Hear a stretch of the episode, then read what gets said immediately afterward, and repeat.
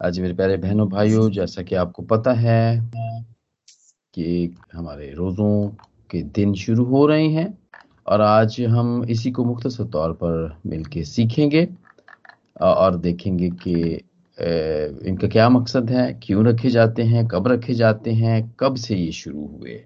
एश Wednesday राख का बुद्ध है और इस इस दिन से, इस शाम से बाकायदा तौर पर रोज़ों का आगाज़ हो जाता है इस शाम को रोज़ा रखा जाता है। जो स्ट्रक्चर्ड कलीसियाएँ हैं, वो सब इन दिनों को मानती हैं। वैसे तो चालीस रोज़े हैं, लेकिन इसमें संडेज शामिल नहीं होते हैं। छः हफ़्ते का ये पीरियड है छः या कभी कभी साढ़े छः हफ़्ते भी इसमें लग जाते हैं। संडेज को डाल के छियालीस दिन बनते हैं और संडेज को निकाल के चालीस दिनों की ये रोज़े होते हैं मंडे टू सैटरडे आमतौर पर फेबररी के एंड से मार्च के शुरू में ये शुरू हो जाते हैं। लेंट डेज़ भी इसको कहा जाता है, रोज़ों के दिन भी कहा जाता है, रोज़ों का शुरू भी या रोज़ों के आगाज़ भी कहा जाता है। इस दिन से स्टार्ट होता है राख का बुद्ध और ये लेंट डेज़ में अगर आप पुरानी इंग्लिश में देखें तो लैंड से लेंथन डेज़ होते हैं। ये ये वो दिन है जबकि दिन लंबे होना शुरू हो जाते हैं। फेबररी मार्च से दिन लंबे होना शुरू हो जाते हैं। तो इसका एक ये भी है, लेकिन इसके और भी बहुत सारे मतलब हो सकती हैं और हैं। लैटिन के अंदर भी हैं ग्रीक और दूसरी ज़ुबानों के अंदर भी हैं, लेकिन हम इंग्लिश से जो पुरानी इंग्लिश है, उसमें इसको इसी तरह ही है कि ये डेज़ लंबे होना शुरू हो जाते हैं तो तब से रोज़ों का आगाज़ होता है। और ये बहार के दिन भी आने वाले होते हैं जिनसे पहले इसको रोज़ों का आगाज़ हो जाता है। और राख का बुद्ध ये एक खास इबादत का दिन रखा जाता है इसमें। शाम को एश वेनसडे की आमतौर पर शाम को इबादत होती है, जबकि रोज़ादार रोज़ा रखते हैं। और इसको बिल्कुल फॉर्मली रोज़ों का आगाज़ हो जाता है। थोड़ी सी इसकी हिस्ट्री के बारे में हम जानेंगे। ये तीसरी सदी में, चौथी सदी, तीसरी और चौथी सदी के दरमियान में इसका रिवाज रखा गया। बाकायदा तौर पर इसको लीगलाइज किया गया, क्योंकि जब, तब तक इससे पहले मसीहत जो थी वो लीगलाइज नहीं थी। इसको मानने इसको मुल्क मानते नहीं थे कौमें इसको मानती नहीं थी। या मसीही उस वक्त बहुत थोड़े थे लेकिन ये जब जब बड़े आ, तो आ, उसके बाद इसको बाकायदा तौर पर लीगलाइज जब हुआ तो फिर ये रोज़ों के दिनों का आगाज़ भी किया गया। और हिस्ट्री के अंदर आ, हम देखते हैं जबकि पहली काउंसिल हुई नकाया की काउंसिल हुई उसमें इसका ज़िक्र पाया जाता है और हम देखते हैं जो कि चौथी सदी के जो पोप सेंट विक्टर वन है और सेंट एरेनियस हैं और सेंट ऑफ़ एथनेसियस हैं। उनकी जो राइटिंग जब हम पढ़ें तो उसमें रोज़ों का ज़िक्र पाया जाता है। तो इट मीन्स के चौथी सदी में ये हो गया था। कलीसियाएँ चालीस दिनों के रोज़े रखना शुरू हो गई हुई थी। लेकिन इसको जब मसीहत लीगलाइज हुई तो फिर ये फिर, फिर ये रवाज ज़्यादा बढ़ा। और लोग बाकायदा तौर पर इन दिनों को मानना शुरू हो गए ऑब्ज़र्व करना शुरू हो गए। और हम देखते हैं इसका मकसद यही है कि खुदाम यसु मसीह की आजमाइश की वो चालीस दिन और उसके बाद जो उन्होंने कुर्बानी दी सलीब के ऊपर जो कुर्बानी दी हम उन सारे दिनों को याद करते हैं। और मैं एक बयान सुन रहा था, हमारे पादी साहब ने भी हमारे ये बयान किया कि चालीस का जो हिंसा है, इसकी बड़ी अहमियत पाई जाती है। ये बाइबल के अंदर हम देखते हैं बार बार देखते हैं कि चालीस चालीस का ही क्यों? तो उन्होंने कहा कि चालीस दिनों का ये ख्याल किया जाता है कि चालीस दिन ही ऐसे दिन हैं कि जब मुकम्मल तौर पर किसी भी चीज़ की सफ़ाई हो सकती है, चालीस दिन चालीस दिन तक। और ये इसलिए इसको चालीस दिन का रखा जाता है ताकि हमारी जिंदगियाँ मुकम्मल तौर पर अगर हम चालीस दिन के रोज़ों को रखें, रोज़ों को रखें या इसको ऑब्ज़र्व भी करें या इन दिनों के अंदर जो भी कुछ करते हैं, जो भी ट्रेडिशन है, जो कि हम आगे चल के भी सीखते हैं, वो करते हैं तो फिर हमारी ज़िंदगी मुकम्मल तौर पर साफ़ हो सकती है। रूहानी तौर पर हम और बदनी तौर पर हम इस सफ़ाई, इससे सफ़ाई मुराद है। चालीस दिन, इससे पहले भी बहुत सारे हम देखते हैं कि पास्ट के अंदर चालीस चालीस दिनों के बहुत दफ़ा रोज़े रखे गए हैं। मर्द खुदा मूसा ने खुदा से मुलाकात करने के लिए चालीस दिन का रोज़ा रखा, जो कि एक्सिडस थर्टी फोर की ट्वेंटी एट में लिखा हुआ है, खरूज के चौतीसवें बाप की अठाईसवीं आयत में। हम देखते हैं गो कि वो एक ही दिन का मतलब एक ही रोज़ा था जो कि चालीस दिन का रखा था, कोहे खुरब पे रखा था। एलिया ने चालीस दिन का एक ही रोजा रखा था और वो भी फ़र्स्ट किंग चैप्टर थर्टीन की एट में हम देखते हैं इसका ज़िक्र पाया जाता है। और खुदाम यसु ने भी एक रोजा रखा था जो कि चालीस दिन का था। तो रोजों का ज़िक्र हमें पास्ट में मिलता है इसकी हिस्ट्री मिलती है। आ, लेकिन बकायदा तौर पर जो मसीहत में जो रोज़े हुए हैं वो मैंने जैसे कि बताया कि तीसरी सदी कि आखिर में और चौथी सदी में ये मुकम्मल तौर पर इसका रवाज हो गया था। आस्तर मलका का, मलका आस्तर का भी रोज़ा हम देखते हैं, तीन दिन का रोज़ा। उसने और उसकी पूरी कौम ने रखा। और उसके वसीले से उनको निजात मिली। और उसके बाद हम देखते हैं कालिब और यशवा जब मुल्क के कनान को देखने जाते हैं तो वो चालीस दिन के बाद वो लौटते हैं। तो चालीस दिन वो जंगलों में रहते हैं। और वो अपने घर नहीं लौटते क्योंकि उनके पीछे लोग लगे होते हैं। गिनती के तेरहवें बाप की सत्रहवीं और तीसवीं आयत में इसका ज़िक्र हम देखते हैं, पाया जाता है। और इसके अलावा जगह ब जगह हम देखते हैं।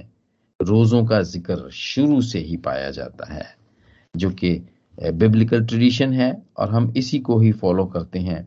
लेकिन हम इस तरीके से करते हैं कि जो लोग सारा साल रोजा नहीं रख सकते या वो नहीं रखते, उनके लिए ये खास दिन रखे गए हैं ताकि वो इन दिनों में रोज़े को भी रख सकें और उन दूसरी बातों को भी वो ऑब्ज़र्व कर सकें जो कि वो आम दिनों के अंदर नहीं कर सकते। रोज़े का मैं इसकी अगर डेफिनेशन देखूँ तो वो यही है कि अपनी जान की कुर्बानी है और अपनी ख्वाहिशों का, अपनी ख्वाहिशों का ख्याल नहीं, बल्कि दूसरों यानी ज़रूरतमंदों का ख्याल रखना। हम ये ये देखते हैं। अपने आप को पस्त करना हम्बल करना छोटा बनाना। क्यों? ताकि खुदा हमारी तरफ़ मतवजो हो। तो ये इसकी डेफिनेशन लेकिन इसके अलावा भी और भी बहुत सारी डेफिनेशंस हो सकती हैं। लेकिन हम हमारे आज समझने के लिए यही है कि ये आ, हम इसको आ, अपनी जान को इसमें दुख दें और इसके साथ साथ हम अपनी उन सारी ख्वाहिशों का, जिसका हम बड़ा ख्याल रखते हैं कि इसके बगैर जी हम पेप्सी या कोक के बगैर हम खाना नहीं खा सकते जी, रोज हमें चाहिए ही होती है। तो ऐसी और इस किस्म की जो ख्वाहिशें हैं जो कि हमें बहुत पसंद है, जिनके के बगैर हम रह नहीं सकते हैं, उनसे भी परहेज करना ये इसका है। इसका थीम यही है कि अपना ख्याल नहीं, बल्कि अपने आप की ख्वाहिशों को को, को का नहीं बल्कि दूसरों की ज़रूरतों का ख्याल रखना। और बहुत सारे चर्चेज इस के प्रोग्राम्स रखते हैं अपने अपने चर्चेज के अंदर जिनमें फंड रेजिंग भी होती है और अपनी कम्युनिटी के अंदर जितने भी गरीब लोग होते हैं या जिनके पास पहनने के लिए नहीं होता खाने के लिए नहीं होता या कम होता है उनकी बहुत सारी चीज़ों का ख्याल रखने के लिए फंड रेजिंग होती है। स्पेशल लेंट की के फंड के नाम से फंड्स जमा होते हैं ताकि उनकी मदद की जा सके। तो वैसे तो अगर ज्यूज कॉम के तो अपने रोज़े हैं जो कि पूरे पूरे साल में वो छह रोज़े रखते हैं। उनको तो हम फॉलो नहीं करते लेकिन वो किसी ना किसी तरीके से आ, हमारे मसीहत के रोज़ों के साथ वो जुड़े होते हैं। लेकिन हम देखते हैं कि जो जब खुदामंद यसू थे उसके ज़माने के अंदर भी, वहाँ पर भी, तब भी फरीसी रोज़ा रखा करते थे। और वो वो जो रोज़ा रखा करते थे, वो दो दिन के रोज़ा रखा करते थे। और वो हुआ करता था मंडे एंड थर्सडे का रोज़ा। दो दिन का वो रोज़ा रखा करते थे। और वो, आपको अगर याद होगा कि जब एक फरीसी जाता है, इबादत खाने के अंदर और वो बिल्कुल आगे जाके अपने हाथ उठा के वो दुआ करता है और वो कहता है, जी मैं दया यकी भी देता हूँ, मैं हफ़्ते में रोज़े भी रखता हूँ। आपको ज़रूर इस वाक्य का पता होगा। तो उसमें भी हम इसका ज़िक्र पढ़ते हैं कि उस जमाने के अंदर वो रोजा रखा करते थे। और हम इसमें खास दिन जो कि राख के बुद्ध से स्टार्ट होता है, इसमें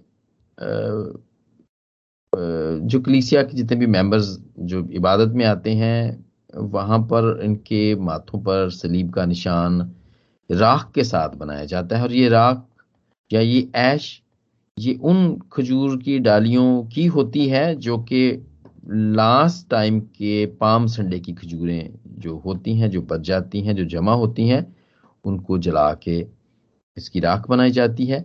और जिस तरह होली कम्युनियन के लिए हम आगे जाते हैं पादी साहब के पुलपट के पास जाते हैं। इसी तरह लोग वहाँ पर जाते हैं और उनके माथों के ऊपर इस राह का निशान यहाँ पे दिया जाता है, बनाया जाता है।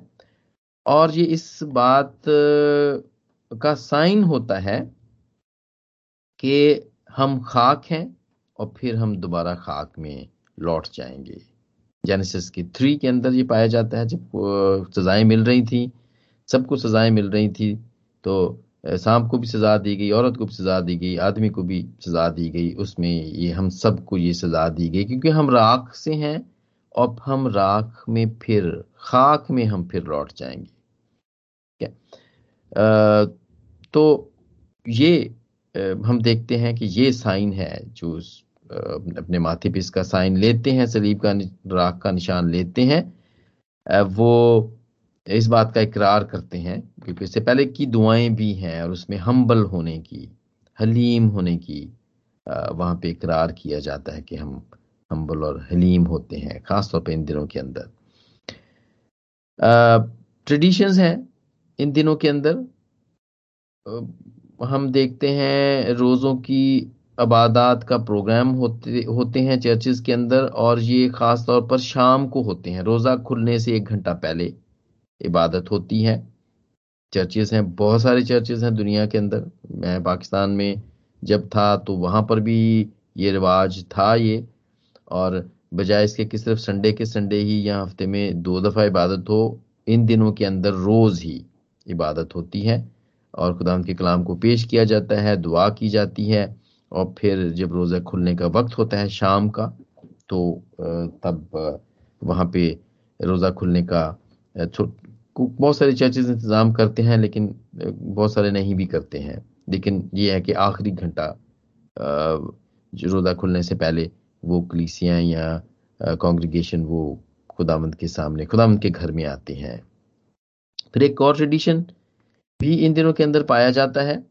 और वो है बाइबल स्टडी करने का, बाइबल पढ़ने का। बल्कि मैं बहुत सारे चर्चेस तो उसको मुकाबले के तौर पे रखते हैं कि नौजवानों और बड़े जितने भी हैं, अगर वो चालीस दिनों के अंदर अगर बाइबल को वो ख़त्म करें तो इनको इनक्रेज करने के लिए सर्टिफिकेट दिया जाता है ईस्टर के दिन।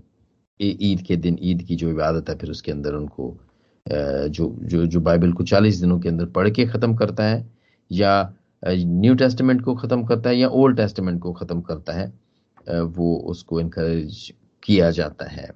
तो ये भी एक रिवाज है। और ट्रेडिशन पाया जाता है जितने भी हैं मसीही हैं ये ट्रेडिशन में पाया जाता है कि वो इन दिनों में आमतौर पर कोई भी कोई को, पार्टीज़ नहीं करते हैं वो। पार्टी करने से परहेज करते हैं खुशी नहीं करते हैं। जैसा कि भी हम 58 के अंदर जब हमने ये वाली बात देखी है जिसको हम आगे जाके भी देखेंगे कि उसमें भी यही लिखा हुआ है कि हम कि, कि देखो तुम अपने रोज़े के दिन में अपनी खुशी के तालिब रहते हो। तो यहाँ पर इसको जिसाया 58 को सामने रखते हुए कलीसियाँ जो हैं वो अपनी खुशी के के तालिब नहीं होते हैं। पार्टीज़ नहीं होती हैं, बर्थडेज पार्टीज़ नहीं होती हैं, शादी ब्याह नहीं होते हैं और इस किस्म की कोई गैदरिंग नहीं होती है जिसमें खुशी का इजहार हो। हाँ बल्कि घरों के अंदर इबादत ज़रूर होती हैं। वो वो उसमें अगर मुकदस महफिलें हैं, उसमें गीत जबूर ज़रूर गाए जाते हैं, लेकिन ये उस किस्म की नहीं होती है खुशी जिस, जो कि बिल्कुल सेकुलर खुशी होती है। इन दिनों में खानों के अंदर भी इस बात का भी ख्याल रखा जाता है कि जो हम बिल्कुल रूटीन में खा रहे होते हैं, वो नहीं खाते। बहुत लेविश किस्म का खाना वो नहीं होता है। जैसे कि गोश्त खाना चिकन और ये सब गोश्त खाना एक एक बड़ी जियाफत की बात समझी जाती है और होती भी है। तो इसमें आमतौर पर बहुत सारी फैमिलीज़ बहुत सारे लोग इसको इन दिनों को इस तरह ऑब्ज़र्व करते हैं कि वो इसमें गोश्त नहीं खाते हैं। अंडे नहीं खाते हैं कई कृषि ऐसी भी हैं, उसमें लोग अंडे भी नहीं खाते हैं, गोश्त भी नहीं खाते हैं और सादा खाना खाते हैं इन दिनों के अंदर। और खाने के की फ्रीक्वेंसी भी वो कम कर देते हैं। अगर वो कोई तीन दफ़ा का खाना खाने वाला है तो वो फिर एक दफ़ा का खाना छोड़ देता है। अगर वो रोजा नहीं रखता, लेकिन वो अपने खानों को कम कर देता है। दो दफ़ा खाता है और बहुत सारे लोग तो दिन में सिर्फ़ एक मरतबा ही खाना खाते हैं, जो कि रोजा, रोज़े की हालत में होते हैं। वो एक ही दफ़ा में शाम को ही खाते हैं है? जो प्रॉपर रोजा, जो रखा जाता है, जो रखा गया भी था, वो वो इवनिंग टू इवनिंग है। सूरज डूबने के उस पे रखा जाता है सूरज डूबने पे ही उसको खोला जाता है। तो ज़्यादा से ज़्यादा वक्त ट्रेडिशन ये है कि ज़्यादा से ज़्यादा वक्त रोजा रख के दुआ में गुजारा जाता है बाइबल पढ़ने में गुजारा जाता है हम दो सताइश में गुजारा जाता है या मुकदस महफल के अंदर में, में को अटेंड करके गुजारा जाता है। और लिबास पहनने का भी ट्रेडिशन है इसमें कि लिबास भी सादा पहने जाते हैं। जो लोग किसी भी उसमें हैं सिचुएशन में होते हैं जहाँ पे उनको बड़ा तैयार ब्यार होकर रहना पड़ता है। तो ऐसे में वो भी अपने लिबास को इस, को नहीं, इस तरह का नहीं वो पहनते कि जिससे महसूस हो कि ये बड़ी उनके लिए खुशी की बात है या बड़ी ये पार्टी की बात है। तो ऐसा नहीं होता बल्कि सादा लिबास पहने जाते हैं। और रूटीन्स जो है जो कि मैंने अपने नाना के घर में देखी थी ये वाली रूटीन जो कि तो काफ़ी साल हो गए इस बात को भी, may be more than forty years कि टीवी और फिल्म्स नहीं देखी जाती जो सेकुलर्स होती हैं, वो फिल्मी गाने नहीं सुने जाते या प्ले किए जाते घरों के अंदर, इनसे भी परहेज किया जाता है। और इन सारे दिनों के अंदर ज़्यादा से ज़्यादा सारी जितने भी रिलीजियस हैं, वो, उनको देखा जाता है। और उनको सुना जाता है और गाया भी जाता है। तो ये थोड़ी सी ट्रेडिशंस हैं, इसके साथ और भी हो सकती हैं ट्रेडिशंस लेकिन ये वो हैं जो बड़ी आम ट्रेडिशंस हैं, जिनको मैंने भी ऑब्ज़र्व किया कि ये ये वाकई ऐसा होता है। तो रोज़ा, पादी साहब, फिर मैं अपने पादी साहब की बात करूँगा कि रोज़ा जो है वो हम पे फ़र्ज़ नहीं है, बल्कि ये कर्ज है। जी, बड़ा अच्छा मुझे उनका ये जुमला लगा कि ये फ़र्ज़ नहीं है, बल्कि ये हम, हमारे ऊपर ये कर्ज है। हम, खुदामंद का वो कर्ज जो उसने दुख उठाकर सलीब पे जान दे के तकलीफ़ें उठा के अपनी जान दे के जो हमारे लिए सेलिब्रेशन का काम किया, वो हमारे ऊपर कर्ज है। हर हम उसकी याद में, हम उनके साथ खड़े होते हैं, हम उनके कामों को याद करते हैं, जो उन्होंने हमारे लिए किए। हम हम उनको एक्नॉलेज करते हैं, ये रोज़ा रख के हम उनको एक्नॉलेज करते हैं। हकीकी रोज़ा कुर्बानी देने का नाम है। और इसमें रोज़े में जब हम रखते हैं तो ये कुर्बानी, इसमें कहा जाता है कि कुर्बानी देने वाला और कुर्बानी लेने वाला दोनों एक दूसरे के नज़दीक आ जाते हैं। और ये खुदामंद की रजा को हासिल करने के लिए है। हम देखते हैं। खुदामंद जैसे कि मैंने कहा, फरीसी फरीसी उस वक्तों में दो दफ़ा का रोजा रखा करते थे, लेकिन खुदामंद के शागिर्द तब भी और अब भी अक्सर रोजा रखते हैं। उनके लिए लैंड डेज़ के आने का नहीं होता है, इंतज़ार नहीं होता उनको, बल्कि वो अक्सर रोजा रखते हैं। लैंड डेज़ के अलावा भी रोजा रखते हैं। और बहुत सारे बहुत सारे काम, बहुत सारे बातें हैं कलीसियाई तौर पे जब वो होती हैं तो तब भी रोज़ा रखा जाता है। जैसे हम इसकी मिसाल देखते हैं, इमाल के तेरहवें बाब के अंदर जब साउल और बरनाबास को मखसूस किया गया तो उस वक्त उनको मखसूस करने से पहले रोज़ा रखा गया और फिर इसके बाद उनको मखसूस किया गया। तो ये वाली प्रैक्टिस हम आज भी देखते हैं कि शुक्रगुजारी का रोज़ा रखा जाता है। कोई बहुत बड़ा फैमिली के अंदर काम हुआ है कोई ज़िंदगी के अंदर काम हुआ है, उसके लिए रोज़ा रखा जाता है, शुक्रगुजारी का रोज़ा रखा जाता है। और बहुत सा, बहुत दफ़ा दुआ करने के लिए, किसी के लिए ख़ास तौर पे दुआ करने के लिए भी रोज़ा रख के रोज़ा रखा जाता है और फिर दुआ की जाती है।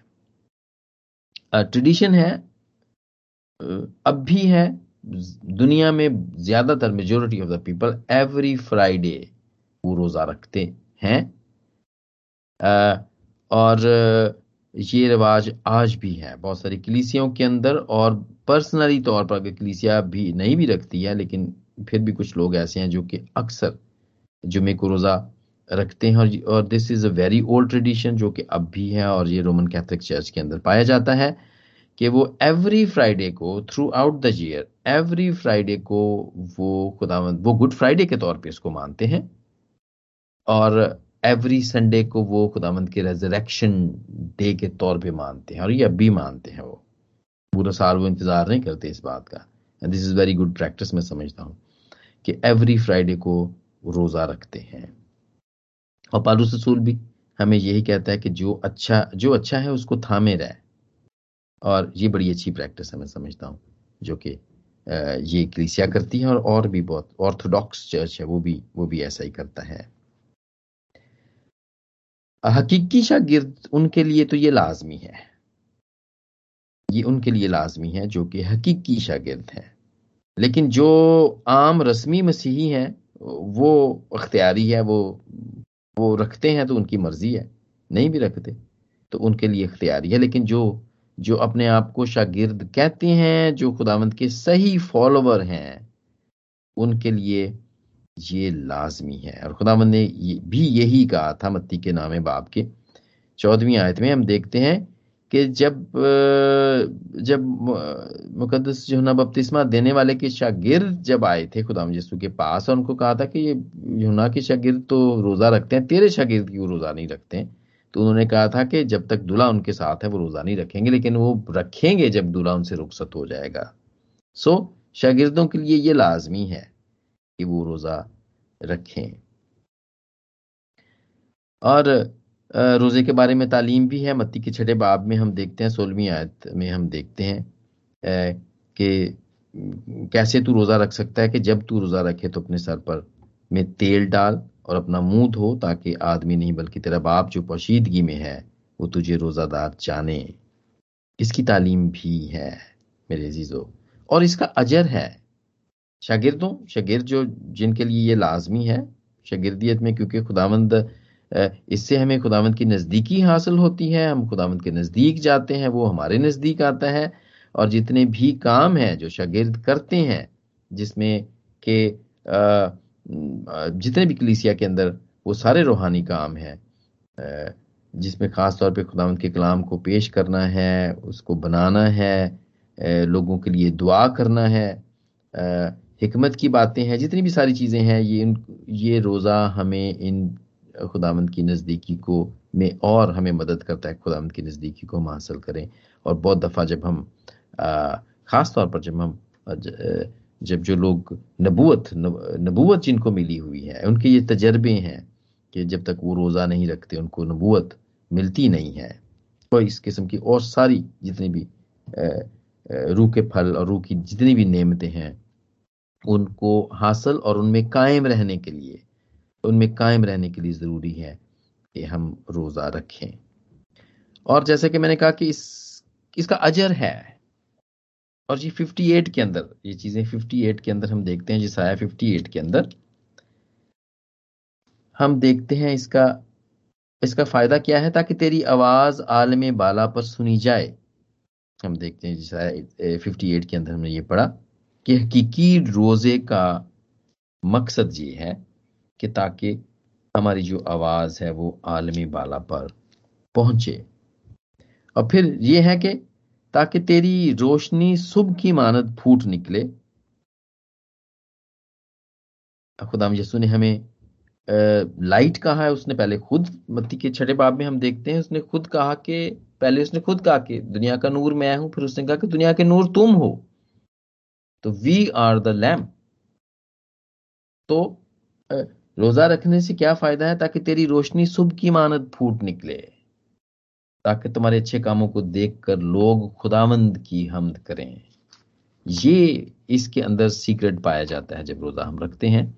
तो जो कि खुदावंद ने हमें रोशनी कहा है, नूर कहा है, लैंप कहा है तो फिर हमारी ज़रूर है कि हमारी रोशनी भी फूट निकले और वो फिर रोशनी सिर्फ़ हम तक ही ना रहे, बल्कि वो दूसरों को भी दिखाई दे, वो फैले और लोग जाने। और ये सा, हमारे सारे वो काम हैं जो कि नूर के काम हैं।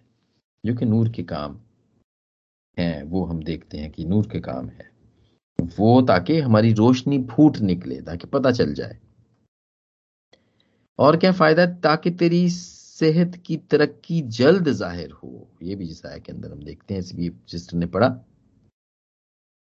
ताकि तेरी सदाकत तेरी हरियावल और खुदाबंद का जलाल तेरा चंडावल होगा. And the glory of the Lord will be your rear guard ये ये चंडावल की जो बात है ना ये इस इस रियर गार्ड है ये. खुदामंद का जो जलाल है उसकी जो ग्लोरी है वो हमारा रियर गार्ड है. गार्ड हम देखते हैं कि आगे भी होते हैं. बहुत दफ़ा तो हमने देखा है दाएँ बाएँ चलते हुए गार्ड या आगे गार्ड्स होते हैं लेकिन जो पीछे की जो, जो गार्ड है ना ये खुदामंद की ग्लोरी वो करती है जब हम रोजा रखते हैं तो। ये इसका फ़ायदा है ताकि तेरा नूर तारीकी में चमके और, और तेरी तीर की दोपहर की मानत होगी।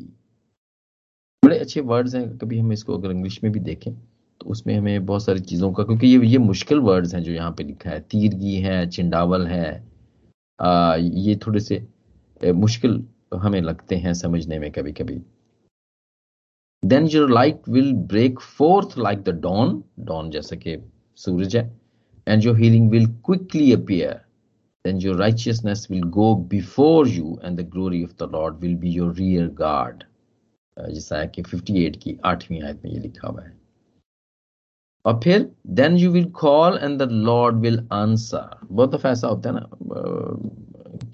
हम दुआ करते हैं, कहते हैं, दुआ तो यार सुनी ही नहीं जाती पता नहीं की, ऐसी तो नहीं दुआवा कर रहे हैं, खुदा भी नहीं सुनता ये है इसका, सीक्रेट ये है, रोजा है, रोजा रख के दुआ करें। तो फिर खुदामंद सुनेगा खुदामंद ताकि खुदा तेरी रहनुमाई करे। ये है कि खुदामंद रहनुमाई करता है। The Lord will guide you guidance और पुराने हदामे के अंदर भी हम देखते हैं कि बहुत दफ़ा इवन के अमाल के अंदर भी देखें जो जो शुरू की जो कलीसियाएँ थी वो रोजा रख के हर बात को वो किया करती थी और खुदा मंद रहनमाई किया करते थे। बादशाह जो थे वो रोजा रखा करते थे। सॉरी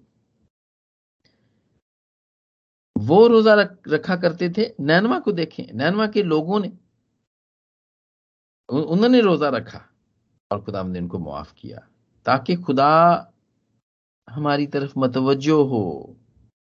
इसलिए भी रोजा रखने की ज़रूरत है। ये मकसद है। खुदामंद को मतवजो करने के लिए उसको कि वो हमारी तरफ़ नज़र करे, हमारी दुआओं को वो सुने। जो कि हम अक्सर शिकायत करते रहते हैं ना कभी हम दुआ करते हैं तो पूरी नहीं होती है या सुनी नहीं जाती है तो हम, हमें ये होता है कि सुनी नहीं गई है। और नैनवा के लोगों की मिसाल, उन्हें तो तबाह हो जाना था, क्योंकि खुदामंद ने तो ऑर्डर जारी कर दिए हुए थे। लेकिन जब उन्होंने रोजा रख के, टाट ओढ़ के, जब उन्होंने दुआ की तो खुदावंद ने सुना। यूना की तीसरे बाप की छठी आयत में आप इसको पढ़ सकते हैं। और अपनी दुआओं को अफेक्टिव बनाने के लिए मेरे अजीजों ज़रूरी है कि हम इसको मौसर बनाने के लिए रोजा रखें, ताकि खुदामंद इसको, खुदामंद राज़ी हो जाए, ताकि खुदामंद सुन, हम हमसे राज़ी हो जाए। रास्तबाजी को कायम करने के लिए रोजा रखना ज़रूरी है। मुकाशवा के बाईसवें बाब की ग्यारहवीं आयत में लिखा कि जो रास्तबाज है वो रास्तबाजी ही करता जाए।